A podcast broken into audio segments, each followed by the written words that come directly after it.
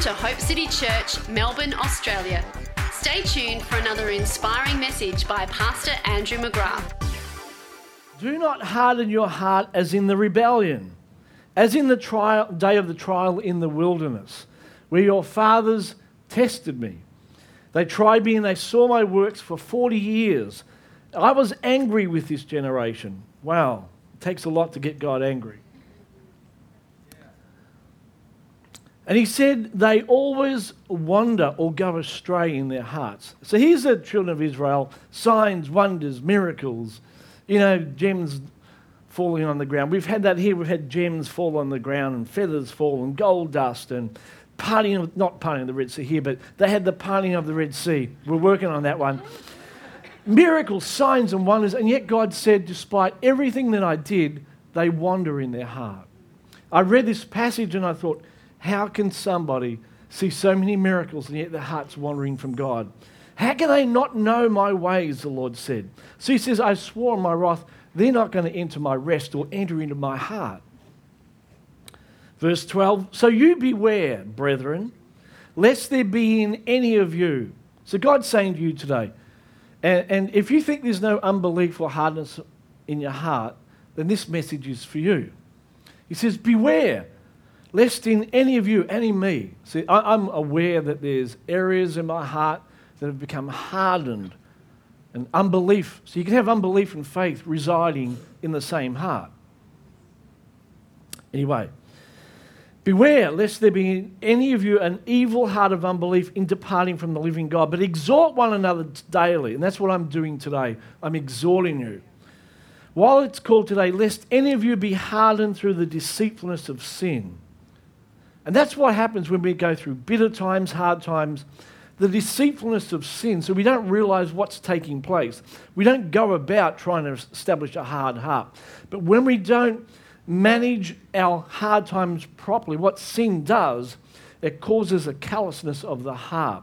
And you hear people like that who've become so bitter and callous in their heart. They may love God, they may be believers, but there's something about the heart that's not right.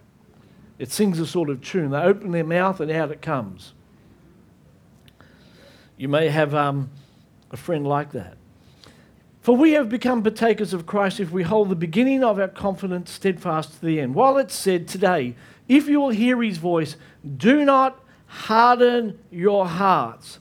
And this is what I was sharing last week. God saying, don't harden your heart. Don't harden your heart. So, why was Israel's heart so unbelieving and hard? I'm recapping, I know, so some of you have heard this, but it's going to help where we're going. And the reason their hearts were so hard and unbelieving was if you study Exodus 1, they went through bitter times. They went through hard times, hard labor, cruel, hard times. And, and, see, what happens is they never dealt with that bitterness when they came into the promised land. So, despite everything that God had done, their hearts had never recovered from the bitter times of their past.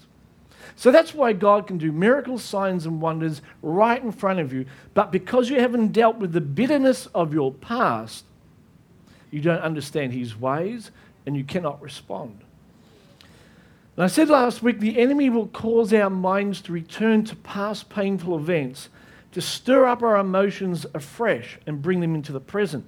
So remember, I said your mind can take you back to an event. Say there's a bad event that happened in your life or a challenging time, and all of a sudden you think about that event and your emotions get stirred up. It's like it happened yesterday. And then your mind, as it's prone to do, then just moves on, but it doesn't tell your heart. And your heart's left with this heavy load for the rest of the day. And you wonder yourself, why am I depressed? It's because your mind has taken you back to past events. You've caught sight of that, and your heart doesn't know how to process it. It has never recovered from that event. I said the enemy knows it's easier to perpetuate a lie in the emotions than in the mind. Think about that. So if he's going to perpetuate lies in your life, it's going to come primarily through the emotions of your heart. And then I went on to say this statement if we feel unloved by God in a moment and we don't define this moment both mentally according to the mind of Christ and emotionally according to the heart of the Father, our hearts will wander because of the pain and we will turn to idols as a way of coping. That's a long line, isn't it? So if we go through a bad event, and I, at the end of, or during, before, during, and after, if I don't define that event according to the mind of Christ, what was happening in this event? Can I understand it? Sometimes you can't understand it.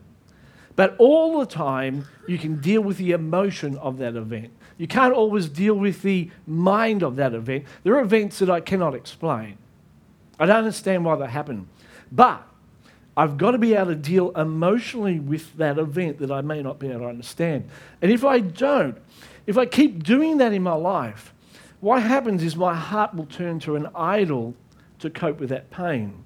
Yeah. So I said, you know, in my life, when things have gone wrong and I'm not coping, I'm not dealing emotionally with this, my way of coping was to turn the TV on and watch the football or the cricket. Now, there's nothing wrong with doing that, but I was using these vehicles as a way of checking out because deep down my heart was angry with God, angry about the circumstances, and I attached myself to an idol. And this is what Israel did.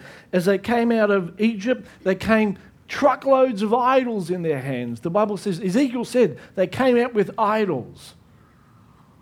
Is anyone there? It's so important to define our thoughts and sense our emotions in the painful times and come to a right conclusion before we move forward. And somebody said the first thing that Moses did, because he knew that he had a million followers and they all had issues. Imagine having a church full of a million people and they all had idols and issues.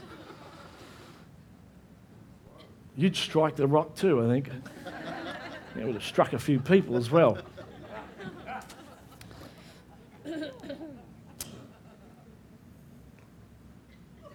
So the first thing, I'm just thinking about striking people. No, no.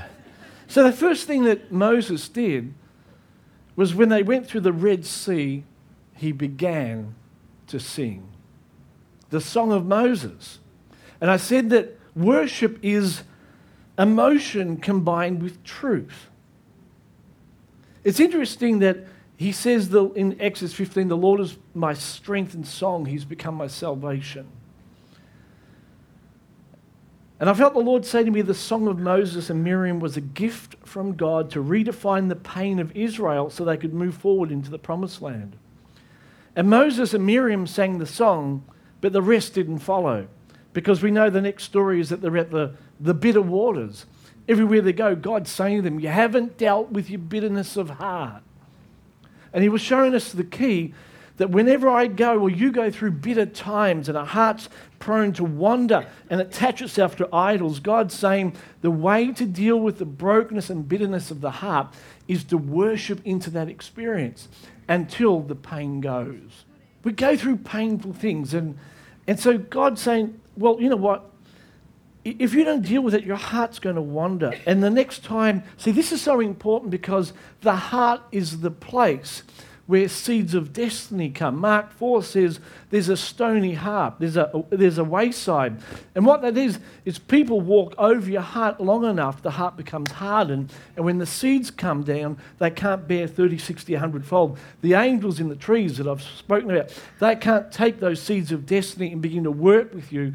You your, your boundaries don't increase, your heart can't, in, can't increase because it's, it's hardened because of pain, because you never worshipped into your pain. Well, that's really hard, Andrew. I know. But it's harder to be bitter and hard. And so you, I, I meet people, and I've been like this that God begins to move and speak, and they close. So I could stand here today and preach on giving and tithing and prosperity, and some of you may have a hard heart in that area. And straight away a wall comes up. And so the seeds of destiny that are knocking on your door, they can't get in because something went wrong with money and you couldn't figure it out and you got angry at God and you didn't choose to worship and say, God, I don't understand why I gave away $1,000 and things got worse. But you know what? You are a good God, and I worship you and I praise you as the generous, mighty God. And, and, and until my heart softens and changes, I've got to stay in that place before I move on. Is this making sense? That's what we shared last week. It's so important to worship into the bitter places of my heart. And this is why Israel, despite all that God did, could not enter the promised land because they didn't deal with the bitterness of their heart. Maybe today you've got bitterness. I think we all do. Hardness, painful times. When our mind goes back to that, our heart begins to react and, and emotions rise up. It's time to worship. It's time to worship into those places. Isn't that good? That's what we did today. We worship God. Some of you have had lousy weeks. But you know what? By worshiping today, and I want you to be strategic. See, some people worship generally, but there's something about laser focused worship into events that changes you. Some of you worship and you actually push away the events and say, I worship your God. And God's saying, Yeah, with your head, but your heart's not here. Your heart's angry, it's wandering. You're attached to your idols. Anyway, so now I want you to turn to Genesis 22 because we're coming out the other side. Isn't that good? We spoke about dealing with broken, bitter hearts. And I want to talk to you today about the power of a healed heart. And this is a story where the word worship is first mentioned in the Bible. When we find a first mention of a word, God's given us like neon lights. Study this passage. This is so powerful. And this is the story of Abraham and Isaac. And Abraham said, There's a clue straight away. People with hard hearts don't hear his voice. Today, if you will hear my voice. See, Abraham knew the ways of God. We're going to see this. But he heard the voice of God. He said, Take your son, your only son, Isaac, whom you love, and go to the land of Moriah and offer him there as a burnt offering on one of the mountains on which I shall tell you. What an amazing request from God. God knows that this is a big deal, the son that you love, your only son. So Abraham rose up in the morning, saddled his donkey, took two of his young men with him, and Isaac his son, split the wood for the burnt offering, and arose and went to the place of which God had told him. Then on the third day, Abraham lifted up his eyes and saw the place afar.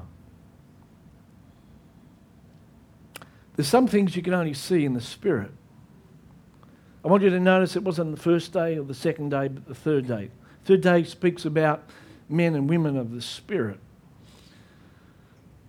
And some of the circumstances that you're going to face, some of the things you're going to go through, you need eyes from the Spirit, Holy Spirit, to see and perceive. Those who don't know God read this passage and think God's a butcher. God's an angry, he was against, you know, he's, he says don't sacrifice people, now he's telling you to sacrifice. They don't understand anything about this passage. Abraham enters this situation with eyes of faith, eyes of the Spirit. Some of you need to stop looking at your circumstances through natural eyes and say, Lord, teach me how to see. Yes. Amen? Yes. And Abraham said to his young men, Stay there with the donkey the lad and I will go yonder. Isn't that a great word, yonder? I like that word, yonder. The lad and I will go yonder. I feel like yodeling when I read that word. Probably yonder. They, uh, no, I won't do that. They, I will go yonder and worship. Do you hear that? You stay here, we're going to go and worship. And then we will come back to you. I mean, that's an amazing statement in itself. Abraham knew, didn't know how God was going to do it. And many of you are like this. God's told you to do things. You don't know how God, you don't know what, what's going to take place, but you do know one thing God's going to see it through. I don't know whether he's going to raise him from the dead, but God's given me a promise that through this seed, all the nations will be blessed. The Messiah is coming out of this son. So I don't know what you're going to do, God. I have no comprehension, but I know one thing you are faithful and you are going to get me through. And some of you, that's all you've got to hang on to is this I know you will never leave me or forsake me. I don't know how you're going to do it, but you will do it. And that's good enough for me. Maybe. Verse 9 And they came to the place of which God had told him. The place is really important. And Abraham built an altar, placed the wood on it, and bound his son. I read that because, you know, the way my mind works is I'm looking for patterns and numbers. And I'm thinking, well, that's interesting. Builds an altar, puts, places wood in order or battle array, then places his son. And I was thinking the thing about worship in difficult times that it's so important that we get the order right, that everything is established on a foundation of worship. The altar is built, the wood, which is a picture of humanity or our soul, is placed in order, it comes into alignment, and then the circumstance of the situation is placed on top and bound to the altar. Are you hearing me? So often we need to speak to our soul. The psalmist does it all the time. My soul, rise up and praise the Lord. Actually, bring order to your soul. Many of us, when we go through bad times, our soul is totally chaotic. It's running here, emotions. Uh, uh, uh. Bring, he brought his soul, placed it upon the altar of worship. Worship is the foundation for every situation. What do you do when everything's going wrong? You begin with worship. Amen? Bring your soul into alignment, and then you put your situation, you bring your situation into the environment of worship. Anyway, Abraham stretched out his hand, took the knife to slay his son, but the angel said, of the Lord called him from heaven and said, Abraham, Abraham. And just as well, Abraham could listen. And he said, Here I am, Lord. And he said, Don't touch your son. Don't do anything to him, for I know that you fear God, since you've not withheld your son, your only son, from me. Let me tell you something about major events in your life. There are certain events in your life that name you spiritually specific acts of faith that you will perform that create a godly identity in your lineage. I don't know if you got that. There are certain acts that you will perform, both positive and negative, that will define you in the realm of the Spirit and your lineage. You know, I was praying about areas of prosperity in my life, and I heard the Holy Spirit say, Andrew, this is not the only reason, but Andrew, I'm going to bless you and bless your socks off so much. And one of the reasons I'm going to bless you is because of your grandpa. My grandpa owned acres of land in Notting Hill. He had a big farm there. Imagine what that would be worth today. And uh, when he went into, became a pastor, he sold his farm and gave the majority of his proceeds to the church and went and followed the Lord and served him. When he died, I think he died with a small amount of money. Amazing sacrifice, but that it defines you that says, you know what, money doesn't have a hold on me. God, you speak, I will give. I understand you can prosper me. And, and Grandpa was always, all his needs were always met. He had a house, he had a wonderful family. His children went into ministry, his grandchildren specific acts that you do, they live on in your generation. See, some of the choices that you are making when you step out in faith, it's not just about you, my friend, it's about your children and your children's children. Sometimes when you withdraw, you're actually making decisions for your family spiritually. And, and the angel says, because you've not withheld your son, I'm going to bless you. But not just you, I'm going to bless your sons and grandchildren and you today isn't that amazing? So be encouraged when God asks you to step out in faith. It's bigger than what you think. It's not just about that event, it's about a whole lot of stuff. Then Abraham lifted his eyes, verse 13, and looked, and there behind him was a ram caught in the thicket by its horns. And Abraham went, took the ram, offered it up as a burnt offering instead of his son. And Abraham called the name of the place, The Lord Will Provide. Amen. oh, you would have been so wrapped that day. Thank you, Lord, you came through. As it said in this day, in the mountain of the Lord it shall be provided. This event created a precedent, a prototype. From this time forward, all the descendants of Abraham, and who's that today? Yep. Only some of you. Yeah, okay. Who's a descendant of Abraham? Give you a clue, read the book of Galatians. You are the seed of Abraham all of them would be able to see into their future and find their provision. Oh, it ah, doesn't interest any of you? Okay. all of them, the seed of Abraham, as they worship, would be able to see. God would open their eyes to see and find provision, find revelation, get revelation of what God is doing, find provision. That's for you today. Okay, maybe some of you don't want it. Lord, what they have and they don't want, give it to me. Thank you, Lord. He said he would. How many would like provision today? Yeah, yeah. That's good. So, as I read this story, I begin to see that in the atmosphere of worship, our hearts are healed, idols broken, and we begin to see destiny and provision. Why is this a big deal? Because my job, one of my jobs as your pastor, is to help you find a healed heart. So when destiny comes calling and provision, and God's trying to show you things, you can perceive it and grab it and hold it. See, if Abraham had have gone in with a wounded, bitter heart, he wouldn't have seen the provision that was always there. See, problem with people with unbelieving hearts, they miss the provision that's right in front of them, but you can't see when your hearts are filled with bitterness.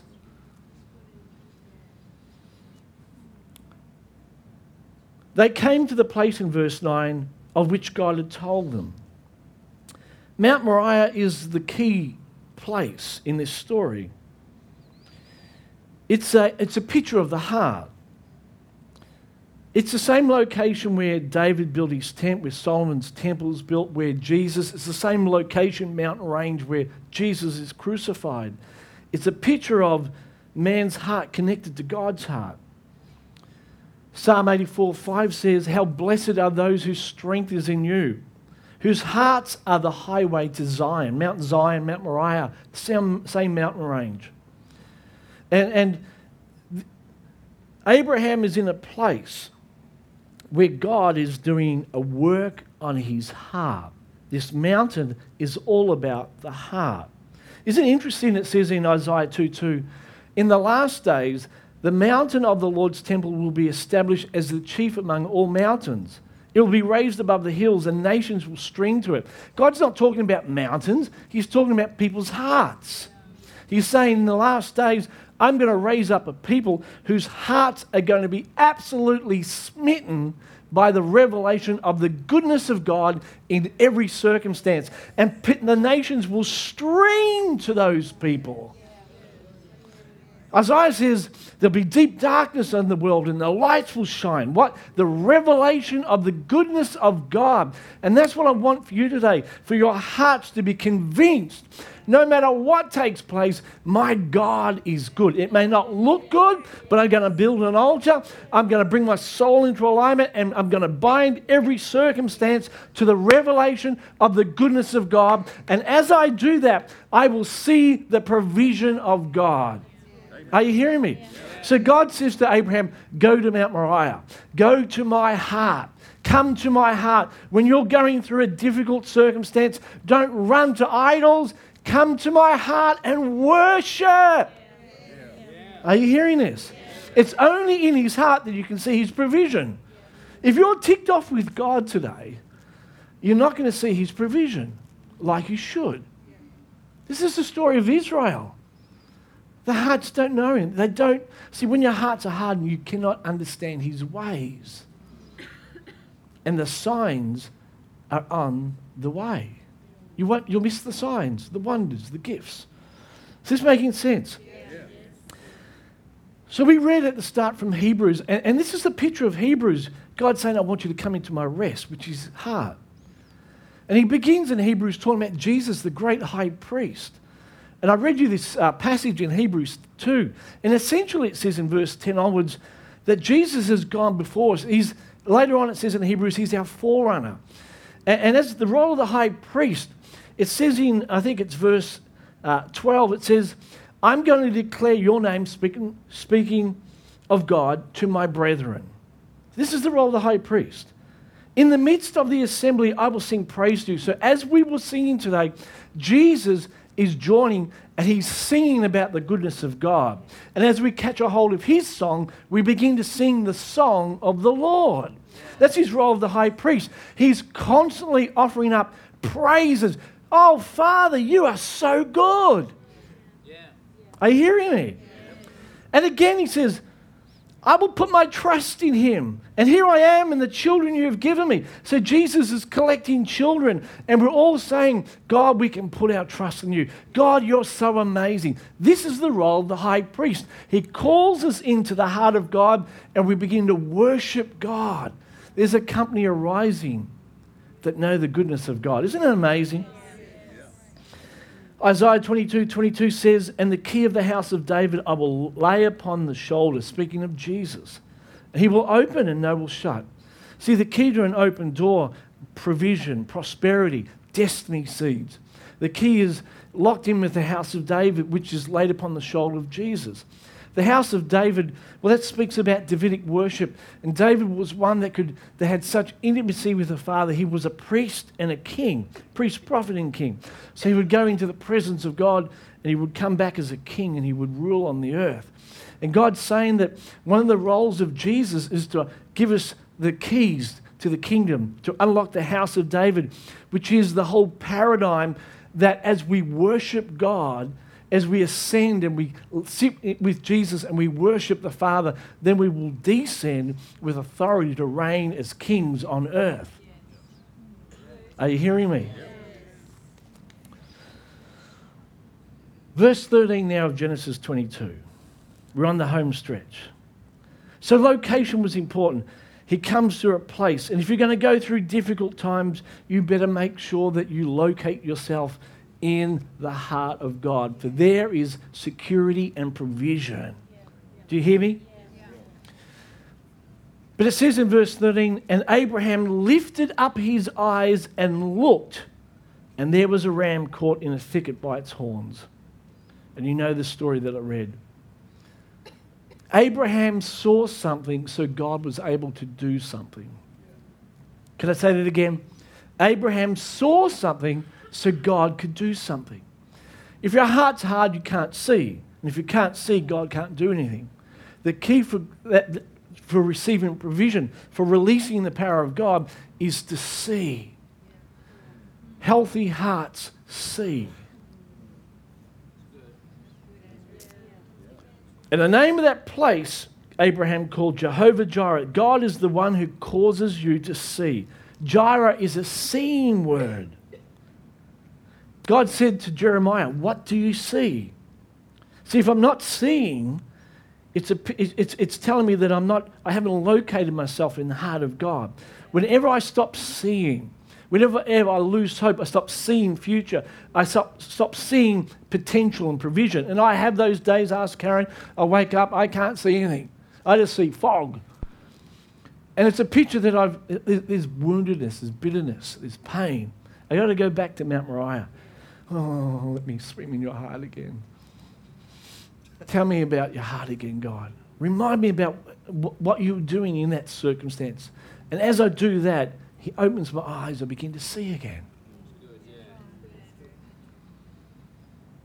And I want to say you, God is speaking and showing all the time.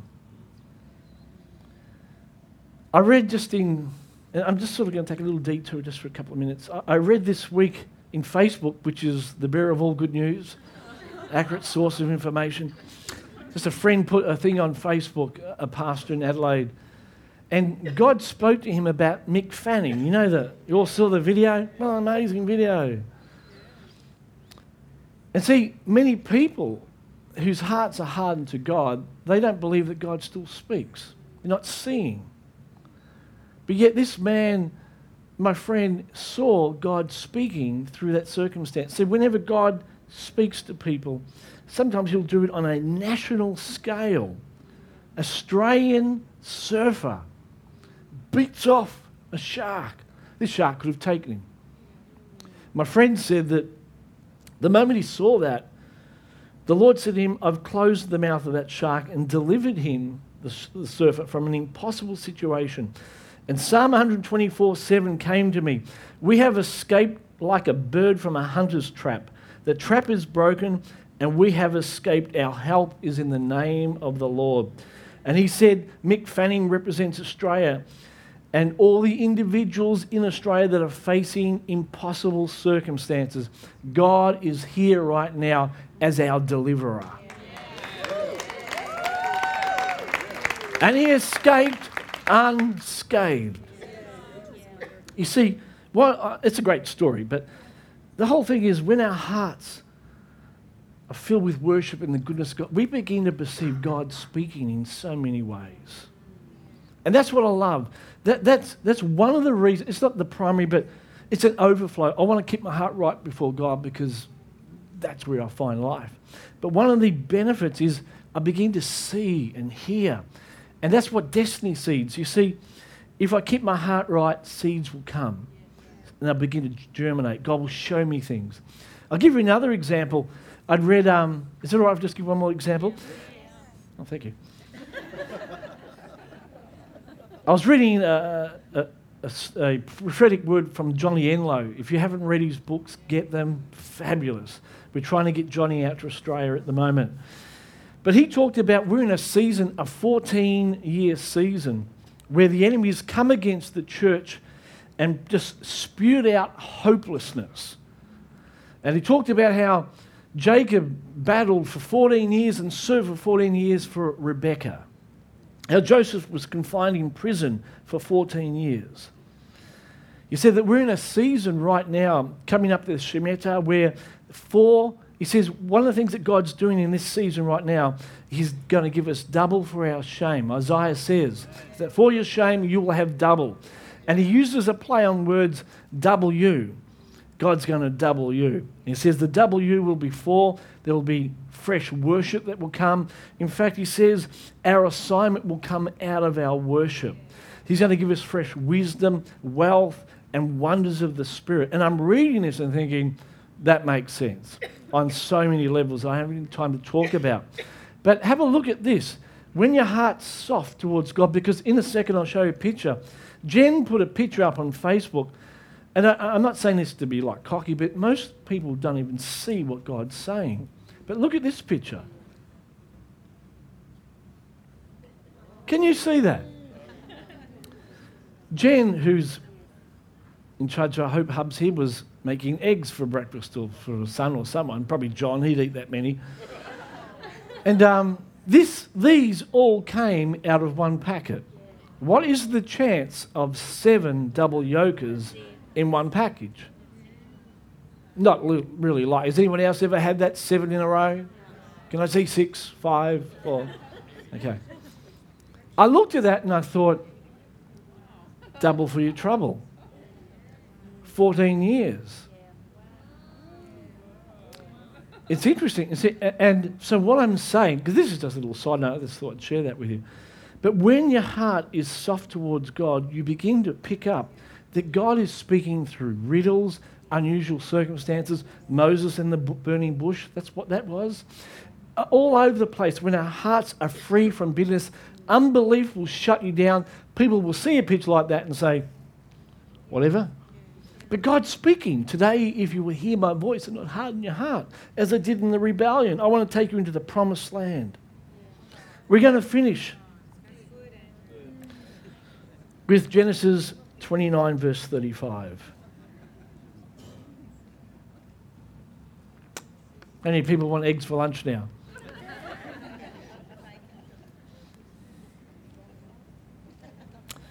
Leah, who you don't hear a lot of good sermons on, she's the unloved wife. She's the wife you get, you know, when you don't want a wife. She's, well, that's what she was. I'm not saying it was right, but that's what it was. She was, she was the set of steak knives that came with the package. And she has three boys to Jacob. And that, literally, that's what it was. It, it's, it's, her story is a painful story. She has three sons, and Jacob still doesn't love her. He's just got eyes for, for Rachel. And finally, she turns to the Lord and she conceives and she bears a son and she calls him Judah. And she says, This time I will praise the Lord. And this is what God's calling us to do in the midst of difficult, painful circumstances. We will be people that will praise. Hosea 10:11 says, Judah will plow. And when our hearts are being walked over time and time again, Judah will plow. Why do we need to plow? Because Mark 4 says the seeds come, the sower sowing seeds of destiny, and he's looking for hearts that are being plowed, that are viable, that are going to take root. Proverbs talks about the poor that there's so much riches and potential under the ground, but it's, it's hardened. They can't see it. Their hearts are hard.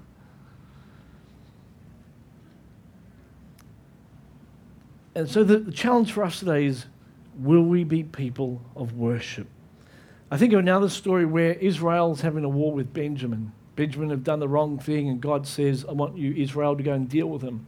And he says, by the way, send Judah out first. So they send Judah out, and Israel gets smashed. They come back and say, God, did we do the right thing? Yeah, you did the right thing. Send Judah out again. Okay, boys, Judah going out again. Judah goes out again. Bang! Smacked again. Well, I think this is not going too well. We've lost thousands of men. God, this is a third time now. Do you have a plan? One that works? And he says, Yes, I do. Send Judah out again. So Judah goes out again, leads the way, and Israel wins this amazing battle. So the lesson for us is don't stop praising. In the midst of bitterness and pain, don't stop praising. It will heal your heart, it will position you to see. And we start off in the flesh, we praise once. We, uh, we just, and then we start out with our emotions, and then we get into the realm of the spirit. For God is a spirit, and we worship in spirit. You keep worshiping over those circumstances, and you will go from I'm worshiping because this is the decision I'm going to make. And one day you will step into a realm of the Spirit where you worship and you bring down the strongholds in life. As you worship, you'll begin to see what you've never seen before. Are you hearing me today? Worship heals our heart, and then worship empowers our heart to see destiny seeds before us, the provision of the Lord. I'm convinced that as we live this lifestyle, it's going to shift a whole city. Someone made this comment it may or not, may not be true, but it was just a perception that most, she, this lady believed that most people don't believe. The issue is not that do they believe that God exists. The issue is does God care about me and is He good? So the big battle that we have to change society and government, business, whatever field you're in, is the battle over the goodness of God we will love the Lord with all of our heart. Is God faithful? Is He good? And as we develop, as individuals develop a whole heart that worships Him, it's going to shift our city. I am convinced the war will be won through worship. Amen? So this week in your workplace, when people can't see any evidence of the goodness of God, walk in there today or whenever you go and begin to worship. I bless you, Lord. I stand up you know, over our city and I worship over our city. Jesus, you are eternally good over Melbourne. Your heart is for this city. You've got strategies and provision for this city. You know the answer to every problem that we're facing problems in public transport, problems in family. You've got solutions that will help the church and, the, and, and every lobby group that's coming against us. You've got the solution for that to bring to bring the answer, the best answer. We worship you as the all wise one, as the good one. And as the church begins to do that over the city, but beginning in their own life, things are going to change. Amen? So I want you to put your hand on your heart if you can find it.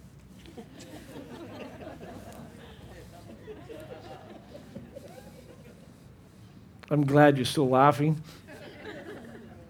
Father, we thank you today that you give us this amazing key of worship to heal every bitter memory, every, everything that we don't understand about you and your ways and our life. You've given us this beautiful key of worship where we can enter into your heart, swim in your heart, and begin to feel your love. And as we worship you, you begin to take away the sting like Thomas when he reached his hand into your side. Touched your heart, and when his hand came out, his heart was healed. I thank you today that you're doing that afresh. You're teaching us how to go into every circumstance of our life and worship over, and worship over, and worship over, and worship over until we gain our victory. And I thank you, Lord, that as we do that, like Abraham, you'll cause us to see. He went to the hill of the Lord, Mount Zion, the heart of God, and he began to see. He not only saw your goodness, but he saw his destiny. He looked forward and he saw Jesus coming. He saw the Messiah, the Savior of the world. He looked forward and he saw the provision of the Ram. And I just speak over every heart, Lord, that your desire is to heal it. You're going to heal it and heal it. And then that healed, soft heart's going to receive seed 30, 60, 100 fold. It's, begun to see, it's going to see the way you speak and the way you operate in whole new levels. Because every healed heart sees. And I thank you for that today, Lord. Thank you that you're opening the eyes of our understanding, our heart to see. Thank you, Lord. And I pray, Lord, that as your wonderful people go out this week to their workplaces, their schools, everywhere they go, the shopping centres, they would take the healed and expanded view of God wherever they go. They would release your heart, I ask. And Lord, when we fail and mess up and we get angry, then bring us back again to your heart. I ask in the name of Jesus. Now, I know this may be a funny thing, but I'm just wondering if you would join with me and picture yourself in his heart. Picture his pleasure over you because he is pleased because you're in Christ and God's eternally pleased with Jesus. God loves you. God loves everything about you.